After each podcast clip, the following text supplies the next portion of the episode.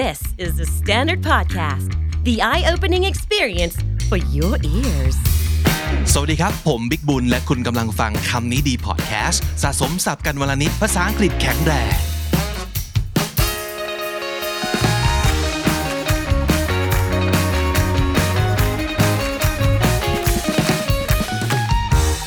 คุณผู้ฟังและคุณผู้ชมครับ วันนี้กลับมาพร้อมกับคำนี้ดีที่ว่าด้วยเรื่องของโค้ดนะครับ หลาย ๆ ครั้งที่เราเอา quote ดี ๆ มาฝากเนี่ย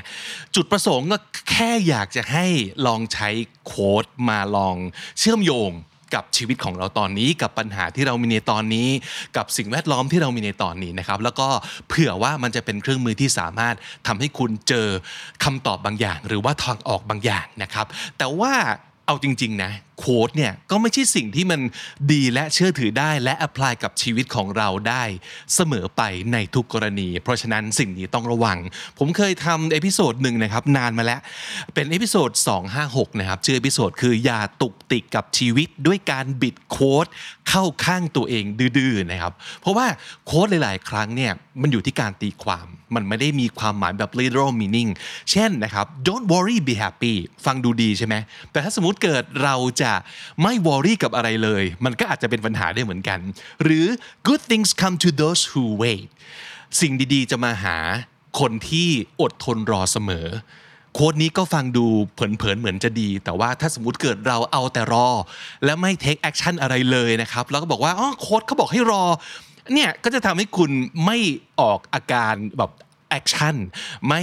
ลงมือทำในสิ่งที่คุณควรจะต้องลงมือด้วยตัวคุณเองนะครับ rules are made to be broken กฎมีไว้แหกอะถ้าสมมติเกิดได้ยินอันนี้แล้วเราบอกว่าเฮ้ยเขาบอกว่ากฎมีไว้แหก เพราะฉะนั้นกูแหกหมดเลยนะครับ แต่จริง ๆแล้วเนี่ย การแหกกฎมันต้องแหกอย่างรู้ก่อนนะว่ากฎมันมีไว้ทำไมตั้งแต่แรก แล้วจะแหกอย่างไร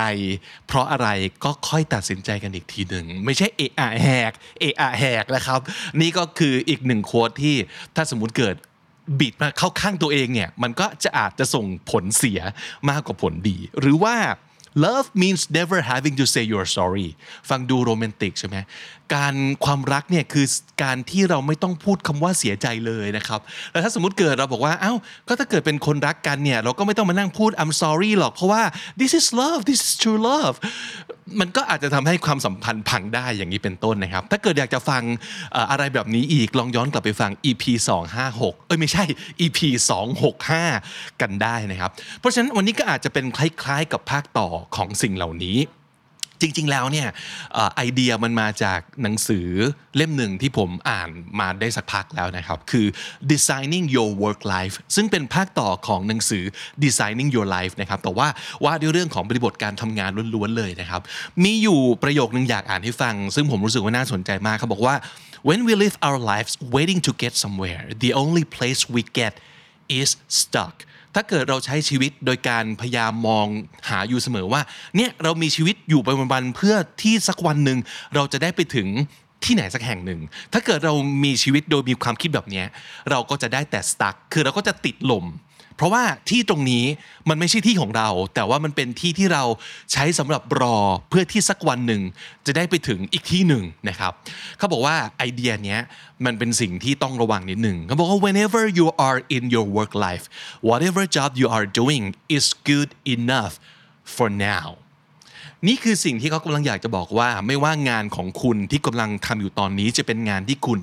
เลือกเองหรือไม่นะครับ หรือว่าเป็นงานในฝันไหมหรือเป็นงานที่แฮปปี้มากน้อยแค่ไหนก็ตามที ถ้าสมมติเกิดเรามีความคิดที่ว่า is good enough for now อย่างน้อยที่ที่เราอยู่ตอนนี้มันจะมีความหมาย แต่ถ้าสมมติเกิดบอกว่าโอเค เราก็แค่ทำไปวันๆเพื่อที่รอว่าสักวันหนึ่งจะมีโอกาสที่ดีกว่ามาหาเราอย่างเงี้ย สิ่งที่เราทำอยู่ตอนนี้มันจะไม่มีความหมายเลยเลย เพราะว่าเราไม่ให้ค่ากับมันนะครับเขาบอกว่าย้ำนะฮะ it's good enough for now not forever but for now isn't that a relief good enough for now is one of the big reframes of this book cultivating this attitude doesn't mean life or work can't get better or that things never change or that you stop learning and growing on the contrary changing our internal narrative to good enough for now makes it possible for everything in our external situation to transform นี่คือสิ่งที่ผมพูดไปเมื่อตอนข้างต้นนะฮะว่า อย่างน้อยถ้าสมมติเกิดเราให้ความหมายกับทุก moment แม้แต่ moment ตอนนี้นะฮะ ที่มันอาจจะไม่ใช่สิ่งที่ดีที่สุด แต่ว่าให้ความหมายกับมัน อย่าคิดแค่ว่ามันเป็นที่ที่เราแค่ใช้ชีวิตรอไปวันๆเพื่อไปเจอสิ่งที่ดีกว่า ทุก moment จะมีความหมายได้ และมันจะสามารถพัฒนาได้เสมอ เพราะฉะนั้นคำหนึ่งที่ผมรู้สึกเป็นการส่วนตัวว่า มันเป็นกู๊ดโค้ดก็จริงนะ แต่มันเป็น dangerous good quote มากๆ คือเป็นโค้ดดีๆ ที่อันตรายพอสมควร คือคือคำนี้ฮะ good enough is not good enough เคยได้ยินใช่ไหมจริง ๆ แล้วอยากจะหาที่มาเหมือนกันว่า เป็นเป็นคำกล่าวของใครที่พูดไว้เป็นคนแรก แต่ว่าเท่าที่ไปพบนะฮะมันมีคนพูดสิ่งนี้ไว้เยอะมาก แต่ว่าผมขออ้างอิง Rick Rixby กันละกันนะครับเขาบอกว่า good enough is not good enough if it can be better and better is not good enough if it can be best น่าสนใจเนาะแต่จริง ๆ แล้วที่ผมบอกว่ามันอันตรายก็เพราะว่า จริง ๆ แล้วคาว่า good enough is not good enough เนี่ยมันอาจจะเป็นการเพิ่มความกดดันให้กับตัวเองโดยที่ไม่จำเป็นก็ได้ เราไม่จำเป็นต้องหา the best ตลอดเวลาก็ได้นะ หรือว่าในทุกบริบทของชีวิต หรือว่าในทุกโมเมนต์ของชีวิต บางที good enough อาจจะ good enough แล้วจริง ๆ ก็ได้ ผมเข้าใจว่าคนที่กล่าวคำนี้ขึ้นมาเป็นคนแรกเนี่ย ก็คือเป็นคนที่ ประมาณว่ามี growth mindset แหละเนอะออกไหมก็คือเฮ้ยเราต้องเชื่อว่า it can always be better ซึ่งตรงนั้นไม่เถียงนะครับ ไม่เถียงแต่ว่าอย่างน้อยสิ่งที่เรามีอยู่ตอนนี้เราจะไม่ appreciate มันเลยเหรอ เราจะไม่รู้สึกว่ามัน good enough สำหรับตอนนี้แล้วจริง ๆ เหรอ ถ้าเกิดเราคิดอยู่ตลอดเวลาว่า it's gotta be the best it's gotta be the best นั่นอาจจะทำให้ทั้งสุขภาพจิตของเรานะครับ หรือว่า เอธิกในการทำงานของเราเนี่ยมันท็อกซิกขึ้นมาได้ เพราะว่าเราจะหาแต่ the best เท่านั้นนะครับ ทั้งทั้งที่เราจะไม่ enjoy โมเมนต์ในเวลานี้เลย ถึงบอกว่านี่เป็น good quote ที่มัน dangerous ได้เหมือนกันนะครับ ยังมีอีกอีกหลายโค้ดเลยที่ผมคิดออกนะครับ เช่นอะ เคยได้ยินไหมอันนี้เป็นคำกล่าวของมายาแอนเจลูนะครับเขาบอกว่า try to be a rainbow in someone's cloud โดยความหมายผมว่ามันดูดีมากเลยนะ คือ จงพยายามเป็นสายรุง้ง ท่ามกลางเมฆหมอกอันครึ้มสลัวของใครสักคนหนึ่ง ก็คือเมื่อเราเห็นว่าใครก็ตามที่กำลังมีความทุกข์นะครับ เหมือนมีเมฆหมอกมามาบดบัง ไม่ให้มันเราเจอกับความสดใสเนี่ยจงเข้าไปเป็นสายรุ้งให้กับเขา แต่นี่ก็อาจจะเป็นสิ่งหนึ่งที่มันเดนจ r o u s ได้เหมือนกันนะ เพราะว่าจริง ๆ แล้วทุกคนที่กำลังมีเมฆหมอกมืดมัวอยู่บนหัวเขาเนี่ยเขาอาจจะยังไม่ต้องการที่จะเจอเรนโบว์ณเวลานั้นก็ได้นะ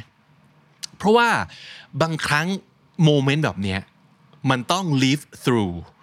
มันต้องผ่านพ้นด้วยตัวของเขาเอง ไม่ใช่ไปฉุดเขาขึ้นมาทันที โดยที่เขายังไม่พร้อมนะครับเพราะฉะนั้นไม่ใช่ทุกคนที่มีเมฆหมอกมืดมัวอยู่บนหัว จะต้องการเรนโบว์ในเวลานั้นทันทีนะครับคุณไม่มีหน้าที่ไปสร้างเรนโบว์ให้กับใครเหมือนกันนะ เอออย่าไปคิดว่าทุกคนที่กำลังเจอเมฆหมอกมืดมัวนั้น ต้องเข้าไปฉายแสงสว่างให้กับเขาบางทีเขาอาจจะยังไม่พร้อมก็ได้ just let them be for now ปล่อยให้เขาเป็นแบบนี้ก่อน คุณอาจจะสามารถ stand by ได้นะครับ ถ้าเกิดเป็นคนที่คุณใกล้ชิด หรือว่าเป็นคนที่คุณห่วงใยนะครับ แล้วค่อยดูว่าเขาต้องการความช่วยเหลืออะไรไหม based on them not on you เพราะฉะนั้นอย่าไปคิดว่าเรามีหน้าที่เป็นซูเปอร์ฮีโร่เราต้องช่วยทุกคนตลอดเวลานะครับอีกอันหนึ่งที่บอกว่าน่าสนใจเป็นคำกล่าวของเท็ดเทอร์เนอร์นะครับเขาบอกว่า you can never quit winners never quit and quitters never win นี่ก็เป็นเป็นกับดักเนี่ยเป็นความอันตรายในในในถ้อยคำดีๆ ขอย้ำอีกครั้ง disclaimer ทุกคำที่ กล่าวมา quote ทุก quote ใน episode นี้ ผมเชื่อว่าเป็น quote ที่ดี แต่ว่ามันอยู่ที่การเอาไปใช้มากกว่า หรือว่าการตีความไปตามสถานการณ์มากกว่าว่า มันเหมาะที่จะเอาไปใช้เดี๋ยวนั้นเลย โดยที่ไม่ต้องแปรรูปมาเลยหรือเปล่า อย่างอันนี้ก็เหมือนกันนะครับ เรารู้อยู่แล้วว่า คนที่จะชนะได้ในสักวันหนึ่งเขาต้องมีความมุ่งมั่น เขาต้องมีกริดเขาต้องมีความ persevere ใช่ไหมต้องตั้งใจที่จะเอาชนะได้ เพราะฉะนั้นการควิดง่ายเกินไปก็จะไม่พาเราไปสู่ชัยชนะอะไรเลย แต่ถ้าสมมติเกิดเราได้แต่ท่องคำกล่าวนี้ แล้วก็บอกว่าโอเค winners never quit so I want to be one of those winners so I can't quit whatsoever for any reasons at all อันนี้เป็นสิ่งที่อันตรายนะ เพราะว่า จากการเรียนรู้ผ่านประสบการณ์จากหลาย ๆ คนที่เราเห็นมาแล้ว คนที่ชนะคือคนที่รู้จักควิดเหมือนกันนะ ถ้าเกิดเขารู้สึกว่านี่ไม่ใช่ทางของเขา นี่ไม่ใช่สิ่งที่เขาควรจะดื้อดื้อแพ่งหรือว่าดื้อด้านอีกต่อไป มันอาจจะต้อง quit เพื่อ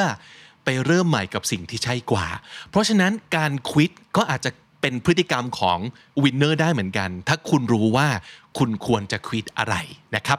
อีกอันหนึ่งที่น่าสนใจเป็นคำกล่าวของแฟรงค์ซินาตรานะครับเขาบอกว่า the big lesson in life baby is never be scared of anyone or anything ฟังดูดีไหมฟังดูพระเอก ฟังดู heroic มากนะครับ แต่ก็อีกนั่นแหละ คุณจะไม่กลัวอะไรเลยในชีวิตจริง ๆ หรอ บางอย่างมันน่ากลัวจริง ๆ นะ บางอย่างเราต้องกลัวนะ นะครับไม่ใช่ว่าไม่กลัวอะไรเลย ไม่กลัวใครเลย มันอาจจะฟังดูดี แต่ก็อาจจะนำไปสู่หายนะของคุณได้เหมือนกัน เพราะฉะนั้นก็อาจจะเหมือนกับเรื่องควิดเมื่อกี้คือ โดยตัวของมันเองเนี่ยเขาว่า quit หรือคำว่า scared of something or someone มันมันฟังดูไม่ดี มันฟังดูไม่เท่เลยแต่ว่ามันก็จำเป็นเหมือนกัน ถ้าคุณต้องการจะไปให้ถึงเป้าหมายบางอย่าง หรือถ้า คุณต้องการจะมีชีวิตรอดครับ บางอย่างถ้าเกิดเราไม่กลัวเอาไว้เนี่ยเราถึงตายนะ เพราะฉะนั้นต้องรู้จักกลัวในสิ่งที่ควรกลัวด้วยนะครับ อีกอันหนึ่งเป็นของจิมโรน ผมเคยทำ episode จิมโรนไว้ นั่นก็คือ episode 246 นะครับ ชื่อตอนคือเราคือค่าเฉลี่ยของคน 5 คน ที่เราใช้เวลาอยู่ด้วยมากที่สุดนะครับ กล่าวโดยจิมโรนเขาบอกว่า you are the average of five people you spend the most time with เขาเป็นนักธุรกิจชาวอเมริกันเป็น motivational speaker นะครับ ซึ่งเขาก็กล่าวคำพูดที่สวยหรูอันนี้เอาไว้คือ never begin the day until it is finished on paper ฟังดูก็เหมือนจะ make sense นะครับโดยภาพใหญ่ก็อาจจะคือ ถ้าสมมติเกิดเรายังไม่พร้อมยังไม่ think things through ยังไม่คิดให้มันถี่ถ้วนจริง ๆ เนี่ยก็อย่าเพิ่งลงมือทำแต่ถ้าสมมติเกิดจะบอกว่า ห้ามเริ่มต้นวัน ถ้าเกิดสิ่งที่เราอยากทำในวันนี้ยังไม่ถูกเขียนออกมาอย่างแจ่มกระจ่างและอย่างละเอียดบนกระดาษเลยเนี่ยมันก็อาจจะดูเหมือนแบบเฮ้ยงั้น วันนี้อาจจะไม่ต้องได้ทำอะไรเลยหรือเปล่าวะ เพราะว่าไม่ใช่ทุกครั้งและเสมอไป ที่เราจะต้องคิดทุกอย่างให้ละเอียดถี่ถ้วนก่อนเริ่มลงมือนะ เอาจริง ๆ แล้วนี่มันเป็นวิถีของการทำงานหรือว่าการทำบิสเนสของปัจจุบันด้วยซ้ำไปคือ ถ้าเกิดคุณคิดเยอะเกินไป บางทีคุณจะไม่ได้เริ่มครับ หลาย ๆ ครั้งมันถึงต้องเริ่มอะไรเอาไว้บ้างบนกระดาษ แล้วเอาไปทำจริง แล้วระหว่างนั้นค่อยไฟจูน ค่อยทวีคปรับ เปลี่ยนไปเรื่อยๆ ตามสถานการณ์ที่เกิดขึ้นนะครับเพราะฉะนั้นคำกล่าวนี้ดีก็จริง แต่ถ้าเกิดเรายึดถือมันแบบ too literally มากเกินไป คุณจะไม่ได้เริ่มอะไรเลยนะครับ อันที่ 6อันสุดท้ายที่เอามาฝากในวันนี้ก็คือ spread love everywhere you go let no one ever come to you without leaving happier อันนี้เป็นคำกล่าวของมาเ h อร์เท e ซ่านะครับ ซึ่งอันนี้อาจจะไปโยงกับอันแรกเลย ที่เราพูดถึงในวันนี้นะครับ ก็คือ try to be a rainbow in someone's cloud ก็คือจริง ๆ แล้วเนี่ยคุณไม่ได้มีหน้าที่ในการรับผิดชอบชีวิตคนอื่นเสมอไปนะมันเป็นสิ่งที่ดีถ้าเกิดคุณช่วยใครก็ตามได้ ให้เขารู้สึกดีขึ้นชีวิตเขามีความสุขขึ้นนะครับ แต่ว่ามันไม่ใช่หน้าที่ของคุณ แต่ละคนต้องดูแลชีวิตของตัวเขาเองครับ แล้วถ้าสมมติเกิดเราพยายามเอาสิ่งนี้มาเป็น ภารกิจของเรามากเกินไปเราจะเครียด เพราะว่ามันจะไม่ใช่ทุกครั้งที่คุณสามารถจะทำได้นะ ไม่ใช่ทุกคนที่มาหาคุณจะสามารถ live happier ได้เสมอไปนะครับเขาอาจจะต้องใช้เวลาในการ work on their issues เขาต้องใช้เวลาในการค่อยๆ สางปม สางปัญหาในชีวิตของเขา on their own term at their own pace ต้องดูว่าเขาอยากจะคลี่คลาย เรื่องที่เขากำลังเป็นทุกข์อยู่เนี่ย ต้องใช้เวลามากน้อยแค่ไหน เขาอาจจะต้องไปขบคิดเอง เขาอาจจะต้องอไปหาวิธีเอาเอง โดยที่คุณไม่สามารถจะหยิบยื่นวิธีแบบสำเร็จรูป ให้เขาเดี๋ยวนั้นได้เลย แล้วสามารถจะโดนบันดาลเหมือนกับดีดนิ้ว แล้วเขามีความสุขทันทีนะครับ เพราะฉะนั้นโดยไอเดียเนี่ยมันดีครับ ถ้าเกิดคุณช่วยได้ แต่ว่ามันไม่ใช่ความรับผิดชอบของคุณ ถ้าสมมติเกิดคุณคิดจริงจังกับเรื่องนี้มากเกินไป แล้วก็เอาล่ะ ทุกคนที่เดินจากฉันไปต้องมีความสุขมากขึ้น that's not realistic แล้วมันก็ไม่ใช่สิ่งที่จำเป็นที่จะต้องเอาเข้ามาทำให้คุณเองเนี่ยเกิดความกดดันที่ไม่จำเป็นด้วยนะครับ นั่นก็คือ 6คำกล่าวบวกกับอีกนิดหน่อยที่แถมให้นะครับ กับ episode นี้ dangerous good quotes เพราะฉะนั้นอันนี้มันอาจจะสะท้อนกลับไปที่เรื่องการเสพ ข่าวสารหรือไม่ว่าอะไรก็ตาม บนที่ไหนก็ตามในของคนยุคปัจจุบันนี้ เพราะว่าข่าวสารเรื่องราวดีๆ มันมีมากมายอยู่รอบตัวเรา เราต้องสกรีนให้เป็น เราต้องย่อยมันให้เป็น และเอามาใช้ให้เป็นด้วยนะครับ อะไรก็ตามที่มันอาจจะฟังดูดี แต่ว่ามันอาจจะมีอันตรายอาจจะมีความ toxic ของมันแฝงซ่อนอยู่ก็ได้ ดูดีๆครับ สรุปศัพท์ในวันนี้เป็นการสรุปสำนวนละกันนะฮะอย่างที่บอกไว้ว่าทั้งหมดที่เอามาฝากในวันนี้ ทั้ง 6 quote ไม่ใช่สิ่งที่เลวร้ายด้วยตัวของมันเองนะ มันเป็น quote ที่ดีมากๆครับ แต่ว่ามันต้องดูสถานการณ์ด้วยว่าจะเอาไปใช้ยังไงนะฮะอันแรกคือ good enough is not good enough ดีเพียงพอ แสดงว่ายังดีไม่พอนะครับ try to be a rainbow in someone's cloud ถ้าเกิดเราสามารถจะเป็นสายรุ้งให้กับความมืดมัวของใครสักคนได้ก็จะเป็นเรื่องที่เยี่ยมเลยนะครับ you can never quit winners never quit and quitters never win อย่ายอมแพ้นะครับ อย่าถอดใจง่าย ๆ คนที่จะชนะเขาจะไม่ถอดใจ และคนที่จะถอดใจนั้นก็จะไม่ชนะครับ The big lesson in life is never be scared of anyone or anything แฟรงซินาตราบอกไว้นะครับ แต่นี่ก็คือบทเรียนของแฟรงซินาตราอาจจะไม่ใช่สำหรับทุกคนก็ได้นะ แต่สิ่งที่เขาเรียนรู้มาก็คือ อย่ากลัวไม่ว่ากับใครหรืออะไรก็ตาม ห้ามกลัวนะครับ Never begin the day until it is finished on paper อย่าเพิ่งเริ่มอะไร ถ้าเรายังไม่ได้คิดกับมันอย่างละเอียดถี่ถ้วนดีพอนะครับ Spread love everywhere you go. Let no one ever come to you without leaving happier. ถ้าเกิดใครที่แวะเวียนเข้ามาเจอกับเรา แล้วจากไปด้วยระดับความสุขที่เพิ่มมากขึ้น ก็จะเป็นสิ่งที่ยอดเยี่ยมมากๆเลยนะครับและถ้าติดตามฟังคำนี้ดีพอดแคสต์มาตั้งแต่ episode แรกมาถึงวันนี้ คุณจะได้สะสมศัพท์ไปแล้วทั้งหมดรวม 6,214 คำและสำนวนครับ และนั่นก็คือคำนี้ดีประจำวันนี้นะครับ ฝากติดตามรายการของเราได้ทาง Spotify Apple Podcast หรือทุกที่ที่คุณฟัง podcast รวมไปถึง YouTube ด้วยครับ ถ้าเกิดเจอช่องของเราคือ KND Studio ฝากกด subscribe ด้วย และถ้าสมมติเกิดอยากจะเป็นส่วนหนึ่งของ Bilingual Community มีอีเวนต์มีเวิร์กช็อปนะครับมี content พิเศษพิเศษให้กับคุณโดยเฉพาะอย่างยิ่งนะครับ ก็ให้กด จอยที่ KND Club ด้วยกันละกัน แล้วก็ไปเจอกันในคลับนะครับ ผมบิ๊กบุญวันนี้ไปก่อนครับ อย่าลืมเข้ามาสะสมศัพท์กันทุกวันวันละนิด ภาษาอังกฤษจะได้แข็งแรง สวัสดีครับ